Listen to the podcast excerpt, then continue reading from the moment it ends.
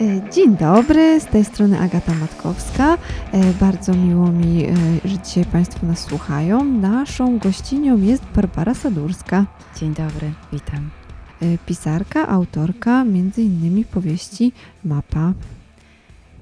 Tak, można powiedzieć, że to powieść, chociaż ja upieram się, że to zbiór opowiadań, bo pisałam opowiadania. Natomiast z pełnym szacunkiem odnoszę się do tego, kiedy ktoś mówi, że to jest powieść. A złożyły się w jedną spójną całość tak całkiem przypadkiem? No, troszkę im pomogłam. E, Basiu, jak to się stało, że w ogóle jesteś tutaj, że ze sobą rozmawiamy? Co robisz we Wrocławiu? E, to było tak. Zadzwoniłaś do mnie pewnego kwietniowego dnia i powiedziałaś, że jestem wybrana e, na pierwszą edycję rezydencji wrocławskiej. To ty mnie o tym poinformowałaś. Tak, mhm. było nam e, bardzo miło, że akurat wybraliśmy Ciebie, chociaż była e, bardzo mocna konkurencja. I, I powiedz mi, jak to jest? Bywałaś wcześniej na rezydencjach gdzieś indziej, poza Wrocławiem? Nie, nigdy. To jest moja pierwsza rezydencja literacka. I zupełnie niesamowite doświadczenie, którego wcześniej naprawdę nie miałam. I myślę sobie, że każdy człowiek powinien coś takiego, przynajmniej taki, który coś pisze albo robi robi w kulturze, jak to się mówi, doświadczyć. To jest coś niesamowitego. A myślisz, że teraz e, podczas pandemii jest inaczej niż, niż jakbyś była na takiej rezydencji w czasach e, przedpandemicznych, że, że jest różnica? Nie wiem. Nie wiem, bo nie byłam. Trudno mi sobie to wyobrazić. W pewnym sensie y, moja rezydencja polega na tym, że jestem w mieszkaniu, pięknym, słonecznym, czyściutkim mieszkaniu, w którym nic nie muszę robić. Mogę wyjść na spacer, mogę pójść pobiegać do parku, no ale przede wszystkim mam czas y, na to, żeby pisać. I jak się to ma do pandemii, trudno mi powiedzieć, bo ja tej pandemii w gruncie rzeczy we Wrocławiu nie czuję w ogóle. Mm. Nie jeżdżę tramwajami, prawie że. Wszędzie chodzę pieszo. Akurat jak przyjechałam, to zostały otworzone ogródki, więc mogę pójść na kawę mm, albo tutaj w Prozie, albo w Popiele i Diamencie. Y, są dwa wspaniałe festiwale, więc spotykam ludzi, co prawda w reżimie sanitarnym, ale jednak na żywo. No i jakoś y, zupełnie zapomniałam o tym, że, ta pan, że to już ponad rok pandemii za nami, nie? Teraz się trochę, trochę już więcej dzieje niż miesiąc temu. Trafiłaś w taki dobry moment do Wrocławia. E, I w zeszłym tygodniu odwiedzałaś e, Międzynarodowy Festiwal Poezji Silesius. Czy masz jakieś ulubione spotkanie, które, na którym mogłaś być, którego słuchałaś? Było kilka takich. E, najpierw dyskusja o Różewiczu jako dramaturgu bardzo mądrzy ludzie i wspaniała dyskusja, zresztą z niesamowitą atmosferą. Ja rzeczywiście trafiłam do Wrocławia w maju, gdzie kwitną bzy i wszystko pachnie. I, I od czasu do czasu spada przelotny deszczyk, który wszystko myje i sprawia, że świat wygląda jak w kryształowym lustrze jeszcze piękniej.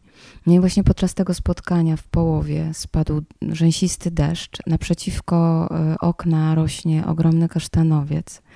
E, I widziałam, że jednym uchem słuchamy, a oczy wszystkich osób, łącznie z tymi, które siedziały na scenie, co chwilę wędrowały w konary tego, w liście tego drzewa. Nie?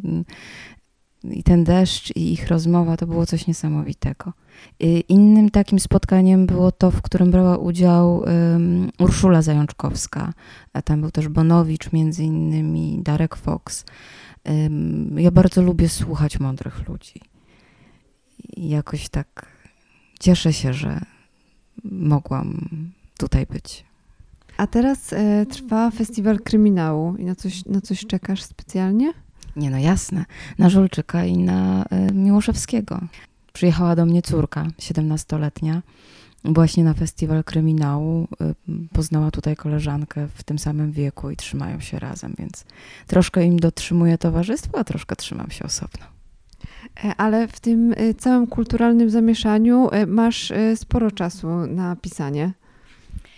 No to jest podstawa, to jest to, po co przyjechałam i naprawdę to doceniam, bo, e, bo, bo ja bardzo lubię pisać. To jest tak, że ja naprawdę bardzo lubię pisać. I e, cierpię ogromnie, bo w domu na, no, nie mam czasu, tak? To jest tak strasznie dużo rzeczy do zrobienia, różnego rodzaju obowiązków, że ja wiem, że jak wrócę do Krakowa, to już po prostu wejdę w ten sam kierat i nie, nie mam takiej przestrzeni. To są takie w Krakowie to są wykradane minuty. To jest tak, że na przykład nastawiam obiad i on się gotuje 20 minut i ja mam te 20 minut na to, żeby napisać akapit.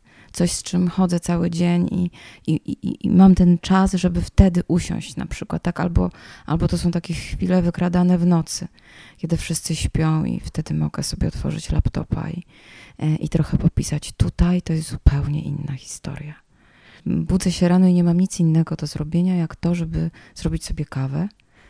Mam wspaniałą kawiareczkę, taką na gaz, zresztą pomyślaną przez organizatorów. I to jest bardzo wzruszające, to jest naprawdę takie czułe. I y, robię sobie kawę i czasem jeszcze na łóżku siadam, czytam to, co napisałam wczoraj, poprawiam i dopisuję resztę. I tak cały czas pracuję, pracuję, pracuję. Wiem też, że gonią mnie terminy, bo chciałabym wysłać mojej wydawczyni drugą książkę. Mam też kilka e, zobowiązań takich powiedzmy około literackich e, do napisania paru tekstów. No więc no tak, całe przedpołudnia i popołudnia z przerwami na spacer lub, lub park poświęcam na pisanie. Wieczorami, jak już bardzo bolą plecy, wychodzę do prozy. A może zanim nam opowiesz o, o, swojej książce, e, to opowiesz o tych rzeczach, które nazywałaś około literackimi. E, czym są te mniejsze około literackie rzeczy, którymi się teraz zajmujesz? Znaczy one nie są do końca do około, liter, około literackie, tylko to są stricte literackie, tyle tylko, że nie są, nie są związane z y, rynkiem wydawniczym i z tym, co rozumiemy pod pojęciem y, druga książka. W Małopolskim Instytucie Kultury w Krakowie y, rok rocznie od wielu lat są organizowane Dni Dziedzictwa Kulturowego.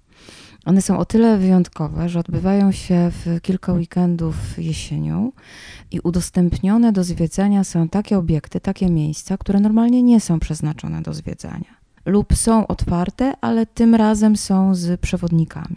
E, I od kilku lat Małopolski Instytut Kultury organizuje obok wydanie książki, która jest książką faktograficzną de facto, ale e, i rozdawaną za darmo dla e, uczestników Dni Kultury, Dni Dziedzictwa Kulturowego, ale wewnątrz znajdują się teksty, no właśnie, Katarzyna Kobylarczyk przez kilka edycji pisała teksty non-fiction, tak to nazwijmy, bo to nie były stricte reportaże, ale bardzo osadzone w rzeczywistości teksty.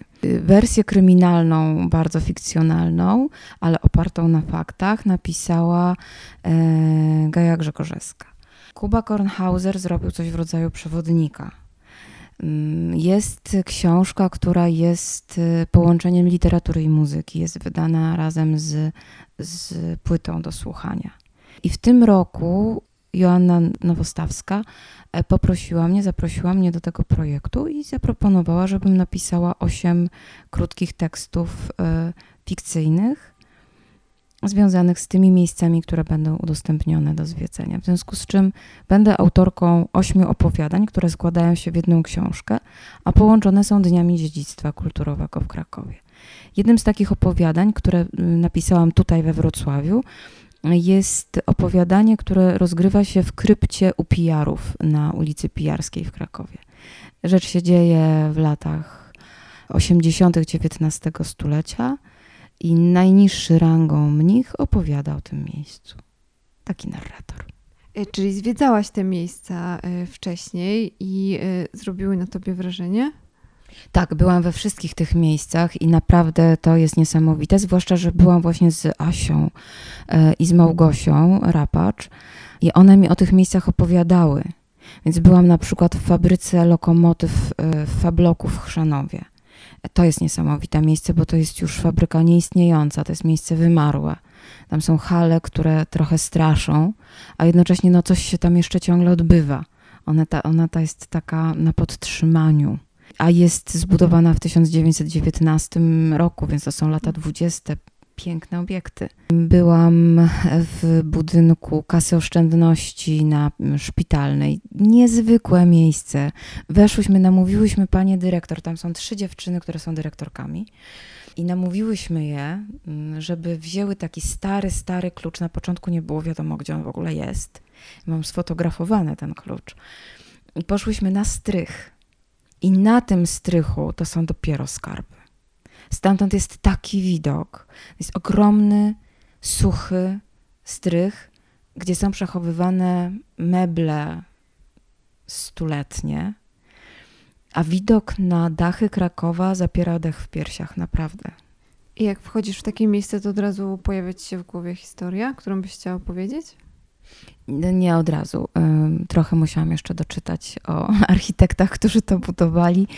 Umówiłam się też, to, to mój pomysł, ale spotkał się z bardzo dobrym przyjęciem. Chyba tak szłyśmy tym samym torem e, i Asia zaakceptowała to, a nawet bardzo się ucieszyła. Wymyśliłam sobie, że narratorami wszystkich tych opowieści będą nie dyrektorzy i budowniczowie, tylko służąca, syn dróżnika, najniższy rangą y, zakonnik w klasztorze, strażnik w banku i pani telefonistka, ale też najmłodsza w zespole. Nie? Tak oddajemy głos y, tym, którzy w oficjalnej historii tych miejsc. Zapomnianym takim. Tak, przemilczanym, dokładnie. Chociaż są to osoby tylko częściowo historyczne, Dwie są historyczne, a resztę wymyśliłam jako właśnie narratorów, którzy opowiadają prawdziwą historię.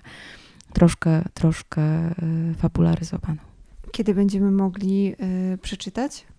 To będzie jesienią, bo to jest zawsze połączone z, z y, Dniami Dziedzictwa Kulturowego w Krakowie. W ogóle zapraszam do Krakowa wtedy. To czekamy na jesień, ale wiem, że ty czekasz teraz też, tutaj możesz się pochwalić, przekładem Twojej książki, pierwszym przykładem. Tak, to też będzie jesienią. W ogóle jesienią kumuluje się kilka rzeczy, bo i te dni dziedzictwa kulturowego, i moja rezydencja w Pradze, więc ja nie będę wtedy e, w Krakowie chyba nie, i nie wiem, w jaki sposób będę brała udział w, w tych wszystkich wydarzeniach.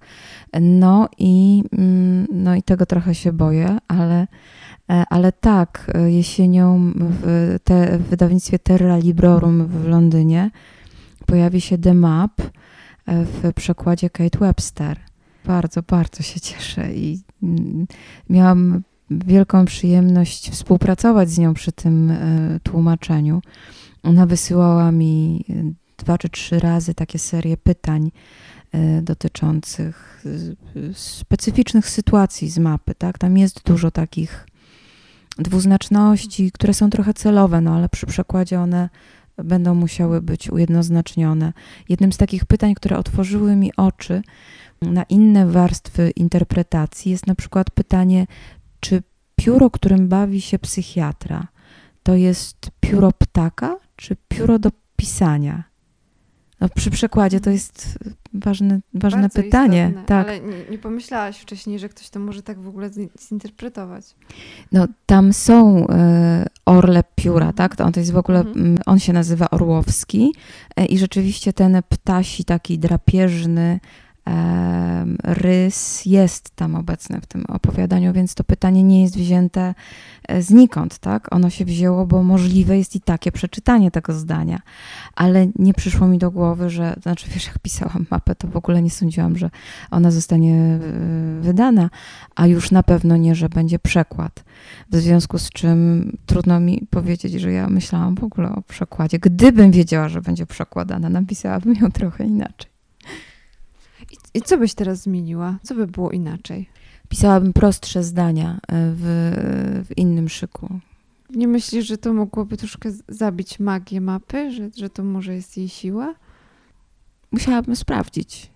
Ja lubię bawić się, wiesz, stylami, przepisywać fragmenty, zmieniać narratora albo zmieniać mm, właśnie narrację.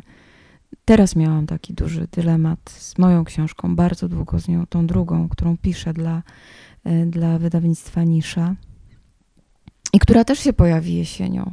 Czarny Hetman najprawdopodobniej pojawi się no właśnie wtedy, kiedy ja będę w pracy. E, Czy już teraz po sukcesie pierwszej książki, no bo tak, tak trzeba powiedzieć, pisząc drugą, zastanawiasz się już właśnie nad tym, na przykład, że będzie przekładana, albo jak będzie wyglądała promocja, albo nad tymi wszystkimi rzeczami, które, które spadły na ciebie po, po sukcesie mapy. Nie. Nie, może powinnam. Nie, nie, w ogóle no, teraz mi to uświadomiłaś, że ja taka jestem trochę chyba odklejona od rzeczywistości. Nie, w ogóle o Nie tym jest nie prostszymi myślę. zdaniami napisana.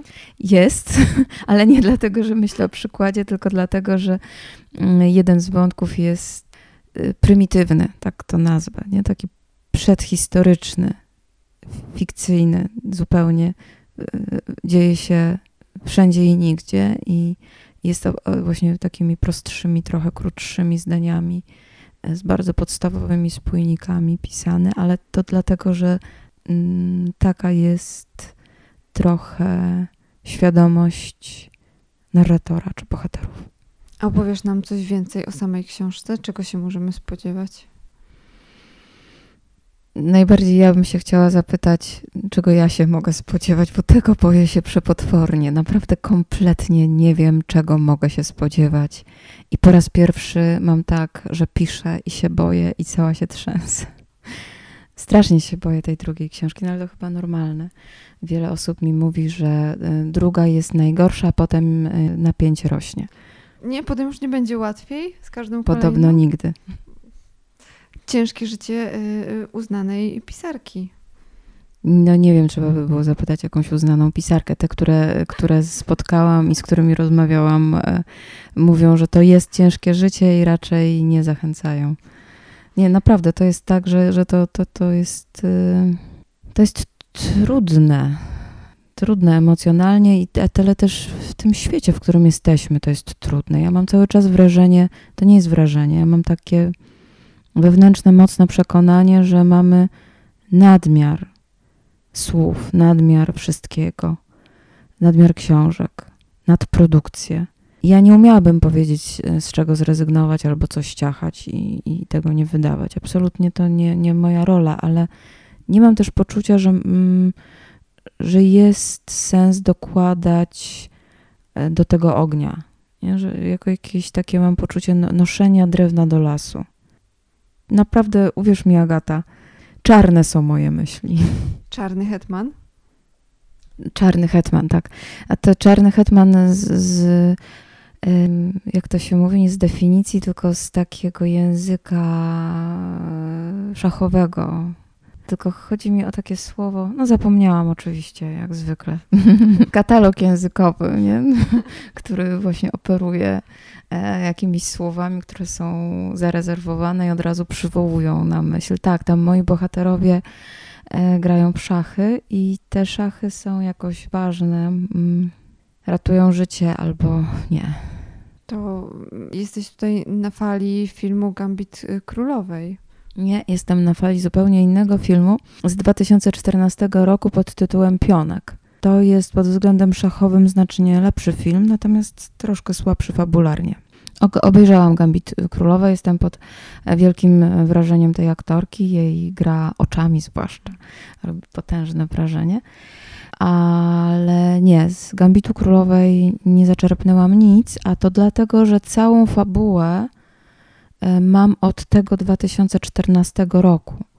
To są takie wątki, które e, gdzieś tam kręcą się e, wokół mnie i, i w mojej głowie, i w moim sercu od lat 90., a w 2014 y, już mam bardzo obszerne notatki, napisany scenariusz i cała fabuła już wtedy powstała. To jest dość skomplikowana historia, która właśnie łączy dość odległe mm, rzeczy, a, a, ale chyba najbardziej łączy to wszystko wojna na Bałkanach, e, w Srebrenicy i późniejsze ekshumacje kości.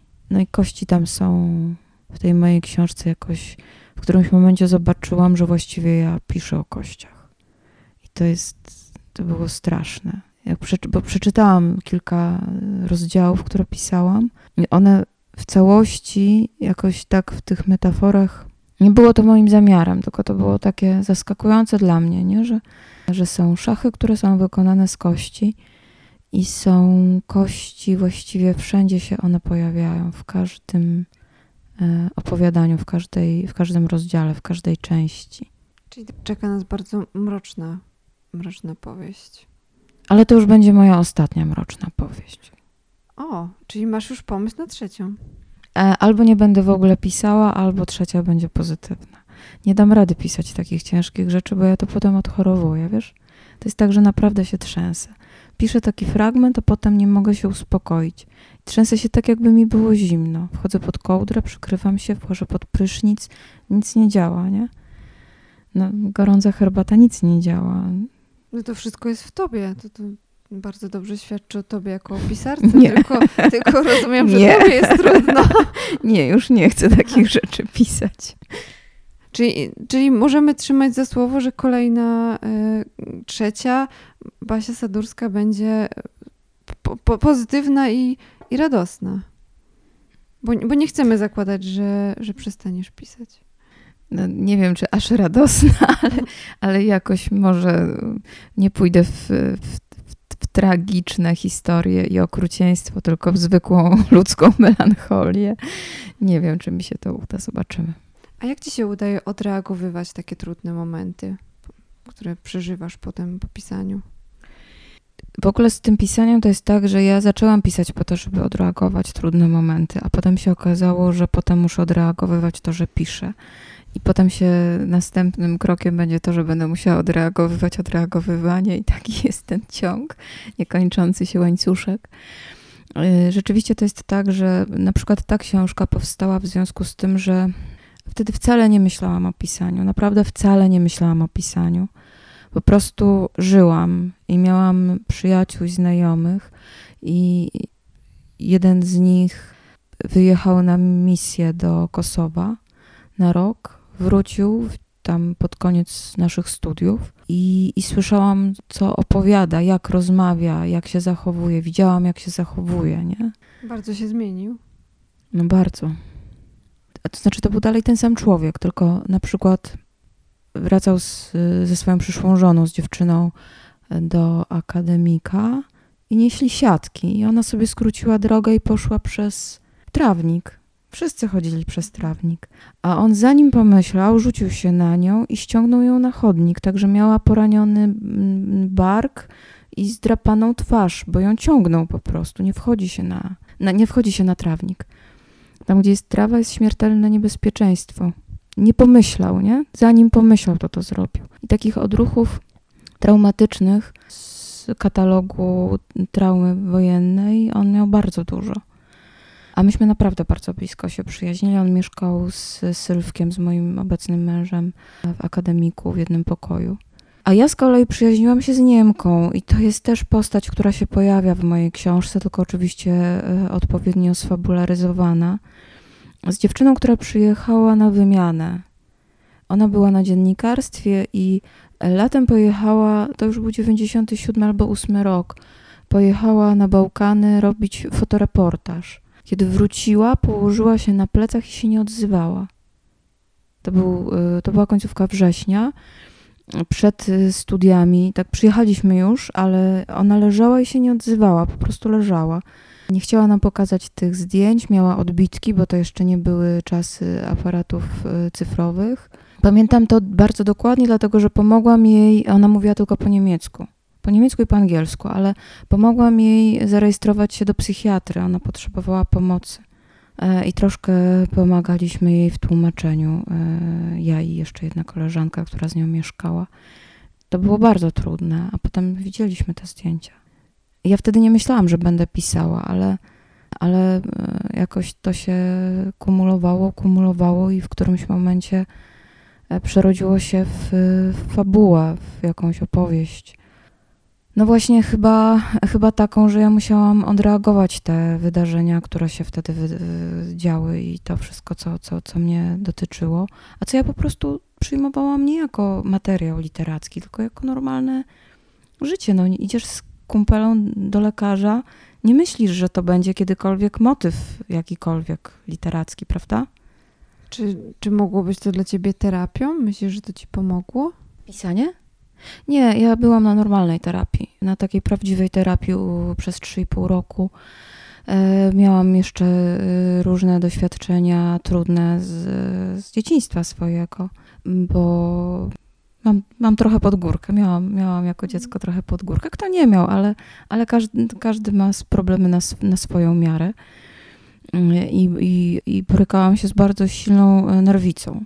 I żeby z tej nerwicy wyjść, no to właśnie skorzystałam z takiej długofalowej, solidnej terapii. Więc nie traktuję pisania terapeutycznie, e, aczkolwiek widzę e, związki, tak? E, z, z, to, co przeżyłam, to, co doświadczyłam, choćby pośrednio, ma przełożenie na to, co piszę. No to nie, nie wzięło się to z powietrza. To nie jest tak, że ja siedziałam przy biurku i wysysałam sobie z palca pomysły. To tak to nie było. Tak nie mam. może, może bym chciała tak kiedyś wymyślić sobie książkę. Taką zupełnie wymyśloną, napisać.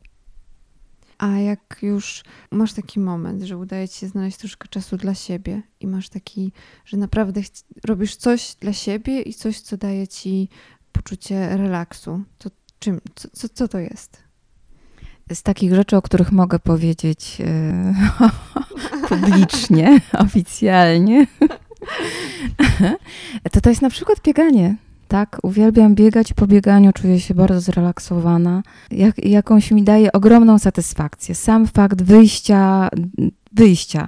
Bo to nie jest tak, że ja biegam na kilometry, albo na, term, na tempa, albo, albo że jakieś y, długie dystanse. Nie, nie, nie. To jest tak, że wychodzę sobie pobiegać, biegam w takim tempie spacerowym, że gdybym biegła z kimś, tylko ja lubię biegać sama, wyłącznie Czyli z sama. Małgosią Lebdą się nie umawiałaś na bieganie. To przerażające, nie? Z Małgosią Lebdą umówię się na kawę.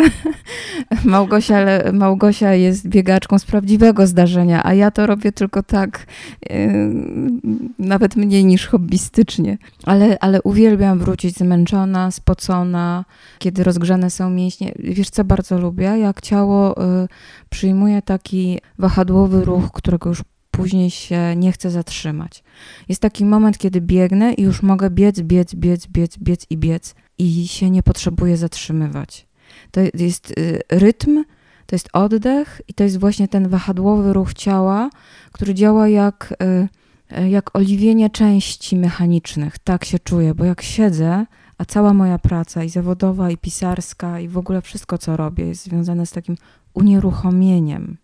Strasznie bolą plecy, ramiona, biodra, kolana, po prostu strasznie, bo one są w, w, nieruchomo, tak? Ruszam tylko tymi stawami w dłoniach, nadgarstki pracują i palce. Właściwie powinna mieć palce takich kulturystów z siłowni, nie? jak mają takie napakowane tricepsy albo tutaj te barki, Duże, tak? umięsiste Takie duże, mięsiste, dobrze umięśnione, tak, palce. Ja tylko tym pracuję. W związku z czym, jak, jak właśnie zdarza się, że, że już ruszam e, i łopatkami, i, i tymi wszystkimi zawieszonymi elementami, wszystkimi kośćmi, stawami e, mojego ciała, to, to, jest, to, to jest tak niesamowita ulga. Potem przychodzę, biorę lodowaty prysznic, e, przebieram się w suche ciuchy, te wrzucam do pralki i czuję się po prostu jak młody Bóg. Jestem jak nowonarodzona. Uwielbiam. Biegać naprawdę bardzo lubię i przynosi mi to ogromną ulgę. Brzmi, brzmi to cudownie. Nawet y, myślę, że nawet ja mogłabym spróbować biegać po twoim opisie. Raz się mogę z tobą umówić, potem ciebie już puszczę wolno, będziesz sobie biegała sama, bo najfajniejsze jest bieganie samemu. Kiedy wiesz, e, zostajesz ze własnymi myślami i no fajnie się rozmawia, ale, ale też jest potrzebny taki czas, kiedy ja do nikogo nie mówię i nikt nie mówi do mnie. Więc zwłaszcza po ciężkim dniu pracy, kiedy jest tego mówienia bardzo dużo i ono jest takie wysuszające, nie? To, to, e, to, wtedy, to wtedy jest dobrze pójść pobiegać. Masz w tym wszystkim czas na relaks z książką? Masz takie, takich autorów albo takie książki, które cię relaksują, że przy nich odpoczywasz? Mam nawyk czytania wierszy rano.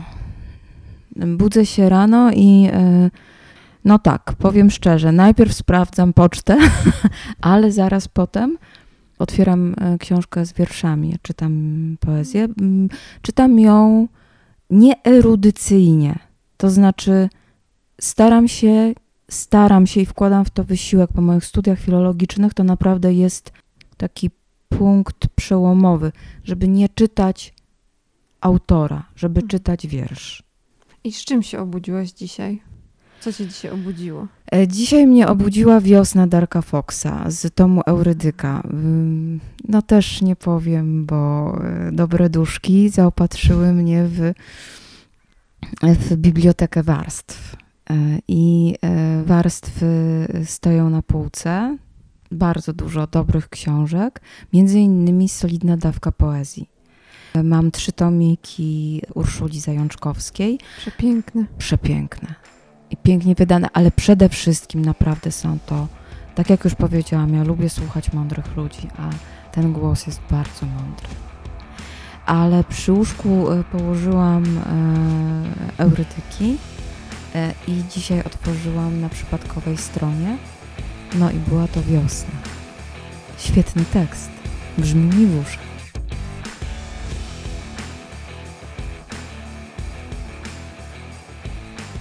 Radio Proza ma przyjemność zaprezentować fragment najnowszej, nieopublikowanej jeszcze powieści Barbary Sadurskiej pod tytułem Czarny Hetman.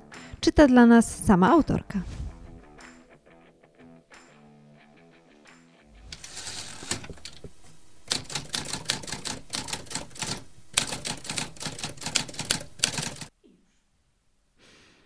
Przedostatni dzień października. Dzisiaj cały dzień boli mnie głowa. Nie biegałem, wszystko mnie wkurwia na maksa. Wczoraj po południu zajrzałem do Roberta do redakcji, wszyscy w pośpiechu przed pierwszym. Udało mi się wyrwać Roberta do redakcyjnej kawiarni. Teraz tylko Ukraińcy jeżdżą taksówkami? Zapytałem.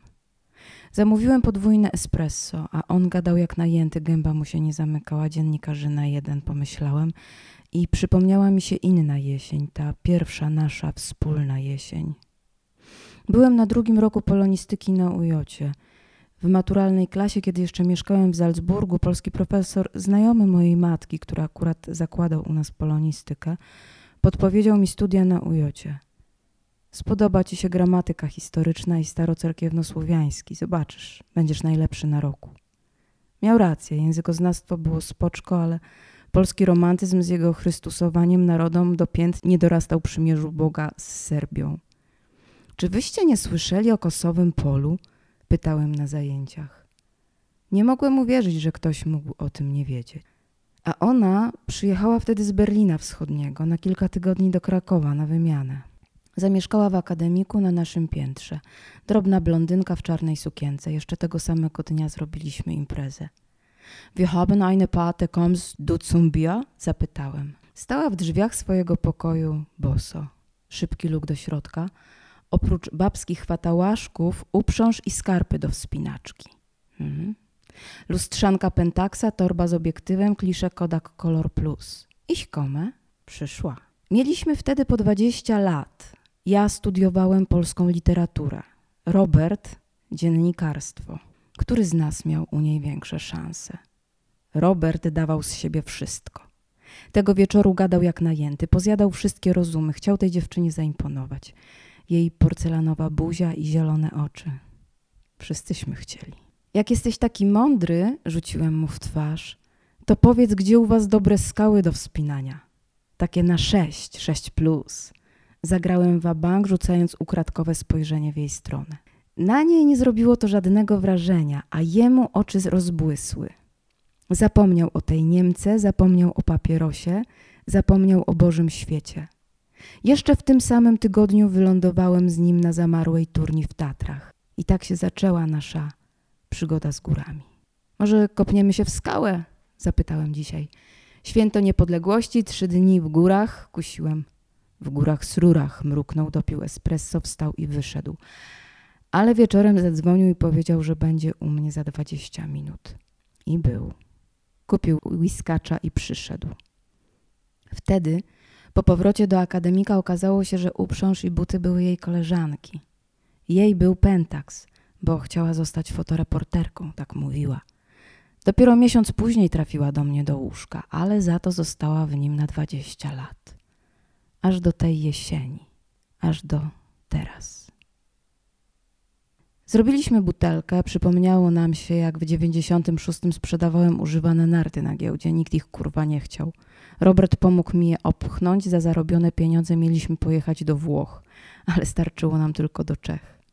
Pamiętasz, jak wracaliśmy na rąbani do Polski? Przez granicę można było przewieźć dwie butelki becherowki, pamiętasz? Trzecią miałeś w gaciach, bełkotałem. Nie dlatego nas nie wpuścili. Strażnik zobaczył twoje miejsce urodzenia i zapytał o narodowość, a ty zacząłeś pikać. Przez ciebie nas przymknęli. Pierdolisz, to nie tak było. Co ich kurwa obchodził Serb ze Srebrenicy? Paszport miałem austriacki. Nalałem nam do szklanek z grubego szkła. Brzęknął lód o ścianki. Robert wyszedł dobrze po północy. Siedziałem w bokserkach na wynajętym łóżku z Ikei. Monika pojechała wtedy na Bałkany robić zdjęcia reporterskie. Zabrała pentaksa i torbę z kliszami. Kiedy wróciła przez tydzień nie wychodziła z ciemni. Nie chciała mi ich pokazać. Nie chciała ze mną rozmawiać. Przestała się ze mną kochać. Powiedziała, że nie chce mieć ze mną dziecka, że nigdy nie będzie miała dzieci. Wiele lat minęło, zanim pozwoliła urodzić się mojemu synowi. Siedziałem tak i siedziałem po ciemku, aż wstałem, włożyłem buty na bose stopy, na ramiona zarzuciłem płaszcz i wyszedłem w sam środek zimnej październikowej nocy. Nieruchome powietrze. Chłód ścisnął mi serce. W najbliższym całodobowym kupiłem jeszcze jedną butelkę i fajki, chociaż od wyjazdu z Polski nie paliłem. W Berlinie ani jednego kurwa maszka. Kiedy wracałem, w bramie naprzeciwko siedział pies i czekał. Nie wyglądał, jakby nie miał nic do roboty. Wyglądał, jakby czekał.